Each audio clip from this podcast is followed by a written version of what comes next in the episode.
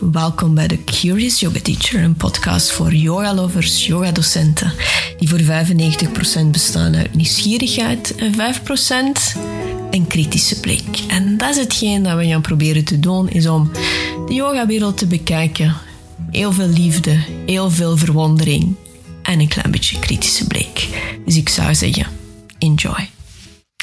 Hey yogis, welkom in deze zesde podcast-aflevering. Vandaag wil ik het hebben over hands-on assist post-COVID time.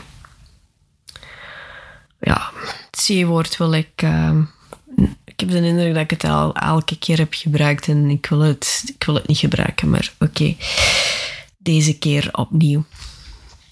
Er is inderdaad heel veel veranderd ook in het uh, yoga-landschap. Het is hoe dat we lesgeven, op welke platformen dat we lesgeven. Uh, of dat we mensen aanraken, ja of nee. Maar specifiek over hands-on assist. En een hands-on assist is voor elke yoga-docent natuurlijk anders. En in deze podcast wil ik het vooral hebben van wat zijn de voordelen, wat zijn de nadelen en waar moet je rekening mee houden. En ook het landschap, het yoga-landschap ziet er wat anders uit. Dus het, er is nu ook een hele andere insteek van hoe dat we het aanpakken in de les. Wat zie ik zelf als voordelen van hands-on assist? Is hands-on assist is voor mij dan een manier om connectie te maken met mensen. Om als je iemand aanraakt, om ook zonder woorden te gebruiken te zeggen van ik ben er voor jou, ik zie jou en ik zie hoe dat je bezig bent. Ik heb jou gezien. En dat is voor heel veel mensen belangrijk, het gevoel te hebben van ze heeft mij gezien. Ik ben goed bezig of ik ben veilig bezig het is ook een hele persoonlijke manier. Het is heel persoonlijk. Hè. Je raakt iemand aan in, in het idee van de huidhonger. Hè. Dat kennen we ook, dat heel veel mensen geïsoleerd waren en ook behoefte hebben aan, aan warmte en aanraking. Het is ook een kans om een beetje extra verdieping te brengen, om vooral richting aan te wijzen. Het, is niet zo in de manier waarop ik de, de hands-on assist doe. Het is niet dat ik iemand duw in een houding en ze helemaal de, de edge of helemaal de, de grens breng en zelfs erover en focus op flexibiliteit en zogezegd het beter of dieper kunnen van de houding. Het is eerder vaak het aansturen van een bepaalde richting. En ik werk ook in de lessen met de vijf richtingen van prana. Dus ik kijk niet alleen naar de spieren en, en de fascia en alles, maar ik kijk als iemand in een houding staat van hoe zijn de vijf richtingen van prana? Voel ik ergens dat er te veel zwaarte is of te veel lichtheid? En ik kijk naar die richtingen van energie en dan door mijn hand te, te, plaatsen op een specifieke manier, te duwen in een bepaalde richting, zoals je in down dog je handen plaatst op heilig been en dan niet duwt naar beneden, maar eerder het idee dat je energie duwt naar achter en zelfs een beetje naar omhoog is om gewoon om te voelen van oké, het gewicht zit in de benen, de lichtheid en de lengte zit in de rug. Dus voor een stuk gewoon de richting aanwijzen van ah, daar willen we naartoe. Als je de armen vastneemt en, en tegelijkertijd gronding brengt in de benen, dat je zoiets van oké, dat het is voor een stuk van hoe kan ik via mijn handen vertellen we dat mijn woorden niet kunnen vertellen. Dat is een beetje het idee erachter. En het helpt ook om jouw studenten beter te leren kennen. Je krijgt feedback via de handen. Zelfs als je, als je niet overgevoelig bent, ik, soms voel je dat. En, ik, en ook als ik heel bewuste intentie heb om mensen te helpen, dan worden mijn handen ook warm. Ik vond dat altijd heel creepy. Dat, ik merk van als ik rondloop in de les en heel bewust mensen help, dat mijn handpalmen warm worden. En ik krijg ook informatie terug, hoe dat iemand reageert. Of dat, ze, of dat je merkt dat er weerstand is. Of dat een lichaam zoiets heeft van, ah, ontspanning. En daar ook zie je ook hoe dat mensen in, in, in de les staan. Dus je krijgt ook heel veel informatie terug. Natuurlijk zijn er ook nadelen aan de hands-on assist. ehm, dat, dat je doordat je te snel of te vroeg in de les iemand aanraakt, omdat je een lichaam nog niet kent en dan te diep duwt, dan is er natuurlijk altijd heel veel... Is er, er is kans op blessures. Er, vaak als er al een onderliggende imbalans is, kan het zijn dat net doordat jij een beetje te veel of te intens duwt, dat het dat het een acuut probleem wordt. Het is zo van ene keer iemand een beetje dieper in een houding te brengen dat er, er heel weinig kan, kan gebeuren. Of dan moet je er echt op gaan springen, bij, wijze van spreken. Maar als er al ergens een onderliggend um, probleem is, kan het zijn dat net door jouw handeling, jouw hands-on assist, dat je effectief al iemand, iemand pijn kunt doen ook is, is er wat schrik uh, met de COVID-besmetting. Dus jouw hands-on assist kan ook zijn als je te dicht in iemand zijn space komt, dat net verkramping veroorzaakt. En dat is ook niet hetgeen dat we willen. Soms kan hands-on assist te dwingend zijn en, en net een student het gevoel geven van je doet het niet goed. Dus als je zeker bij een beginner bij elke houding corrigeert en jouw hand daar legt en je moet dat zo doen, je moet dat zo doen en dit moet zo doen en dit moet zo doen, als die persoon van nature heel onzeker is, dan gaat hij dat zien als iets negatief. Ah, ik doe het niet goed, ik kan het niet en ik kan geen yoga. En zien die dat niet als een bemoediging, maar net als een belemmering. Dus hoe...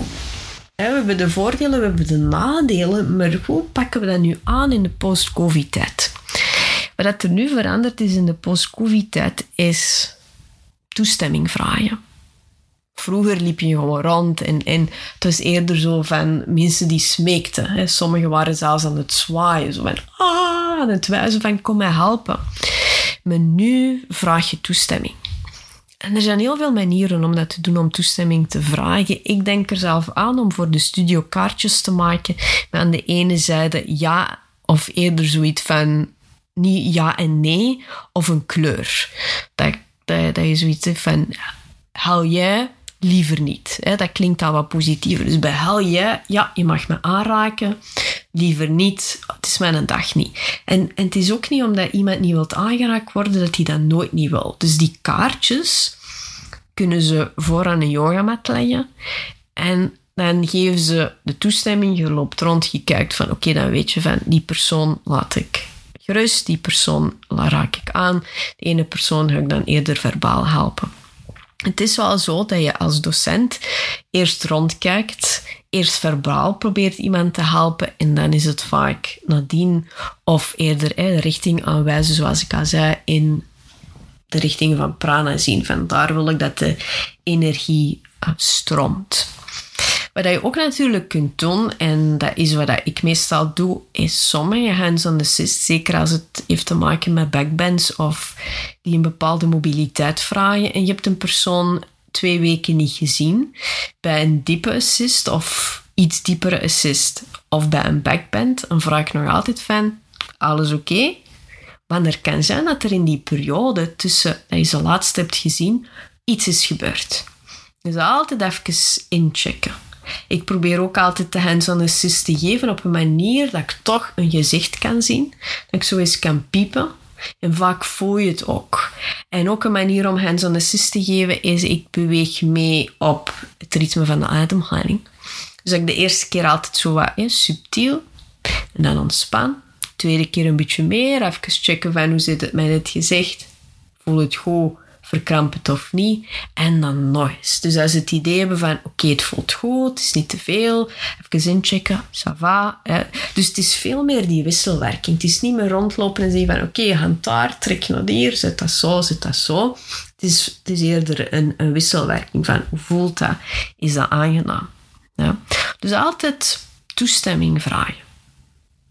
Als je niet zeker bent, niet doen ook eens nadenken van welke hands-on assist respecteren de afstand van een meter half. Dus ook als je, als je face-to-face iets doet, dan is de kans op besmetting natuurlijk veel groter. Maar als iemand wegkijkt in dezelfde richting, dan is het wel COVID-safe. Dus dat je ook eens nadenkt van, kan ik de hands-on assist die ik nu al doe, is er een manier om sommige niet meer te doen en andere wel te doen. Dus nu vanaf nu is het echt altijd toestemming vragen. Ook eens zien van de ene les is er al meer geschikt voor dan de andere les. Je kunt het ook terloops eens vermelden van ah, ik ben in deze les van plan om terug wat meer rond te lopen. Als je er niet oké mee bent, laat het mij gewoon weten. dus op die manier. Het is meer die toestemming.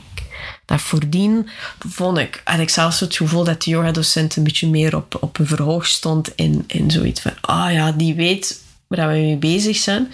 Maar meer en meer the power back to the people. Ja? Dus dan zij beslissen van, voelt dit goed voor mijn lichaam of niet? En dan ook altijd, ja, altijd zien dat dat een manier is om te communiceren. Kunt dat ook zeggen van, ah, ik communiceer graag met mijn handen naar jouw lichaam. Omdat ik op die manier ook nieuwe informatie krijg. En, en niet, ja, dit is zo, zoveel meer dat we kunnen, kunnen bijleren. He, opnieuw weer zien een kans van hoe kan ik mijn hands-on assist fine-tunen. En ik weet dat heel veel mensen er echt behoefte aan hebben. Dat ze zoiets van, oh, terug het gevoel dat het allemaal normaal is. Wat je ook eventueel kunt doen, is als je zegt van, in sommige lessen merken dat de publiek het niet, niet toelaat, of jouw studenten het niet. Het publiek is zo verkeerd hoor, maar jouw studenten. Is wat je ook kunt doen, zeker als je na twee jaar van niet aanraken opnieuw zoiets hebt van ik doe het, ik ga het terug doen, is dat je het specifiek bij één les zet. Als je in de week twee dezelfde lessen geeft, bijvoorbeeld twee vinyasa-lessen, dat je de ene zegt van in deze vinyasa-les ga ik vooral heel veel aandacht geven aan de hands-on assist dat ze weten. Ik ga aangeraakt worden in deze les. En dan in de andere les iets minder. Of je werkt met de kaartjes. Ik zeg dus al een jaar dat ik die kaartjes uh, ga maken. Dat is nog altijd niet gebeurd. Nu zal ik het wel uh, moeten doen. Dus ook binnen een paar weken organiseer ik zelf een, um, een weekend teacher training, een immersion over de hands-on assist met post-COVID times, dat we eens alle gekende hands-on assist gaan overlopen en ook eens zien van hoe kunnen we die COVID-proof maken. Dus dat je niet zelf alles moet uitdokteren van elke houding, maar dat we samen alles nog eens overlopen. Dat we eens nog eens overlopen welke soort um, hands-on assist er zijn. er zijn actieve, er zijn passieve, er, er is van alles. Er is de props, er is de riemen dat je kunt gebruiken. Om ervoor te zorgen dat, dat dat yoga weer opnieuw een hele duidelijke connectie is. Het is niet alleen de connectie tussen je, jezelf en, de, en, en jouw student, het is ook de student met haar lichaam. Ja, en het lichaam. Het is opnieuw dat we, dat we merken dat het terug het samenkomen is. Dat, dat dus de lessen in de studio zoveel beter zijn dan de online lessen. Online lessen zijn fantastisch. I love it.